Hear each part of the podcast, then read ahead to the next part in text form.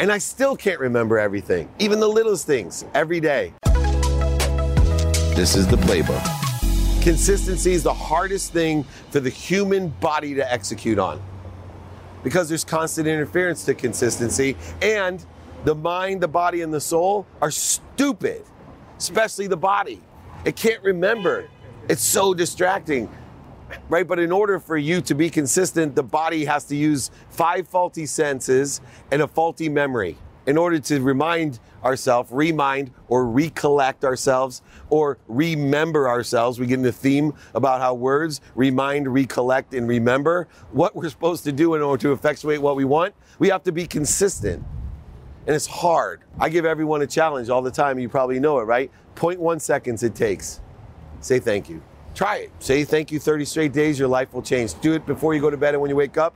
I promise you, your life will change because it's the ultimate math- mathematical equation to luck. Because it's attention plus intention into gratitude, which will create a coincidence of what? Graciousness, truth, potential. Your life will change.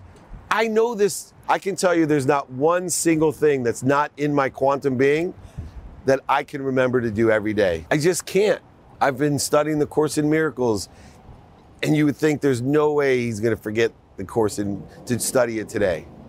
I do it every day. It's not quantum in my being because sometimes I was, you know, traveling and there's other, you know, the, the senses aren't working for me. There's not a routine that's in the subconscious and things are confusing. And all of a sudden I'm lying in bed and going, whoa, I haven't studied yet. How could that happen? That's why for me, I've created all these mechanisms, reminders from people, uh, student in my calendar, and I still can't remember everything, even the littlest things every day. So once we acknowledge, acknowledge, acquire the knowledge, acknowledge these difficulties, they become easier. And guess what? The reason they become easier is once you acknowledge it, acquire the knowledge of it, you can forgive yourself because it's part of the process, the journey to enjoy the consistent, persistent pursuit of your potential.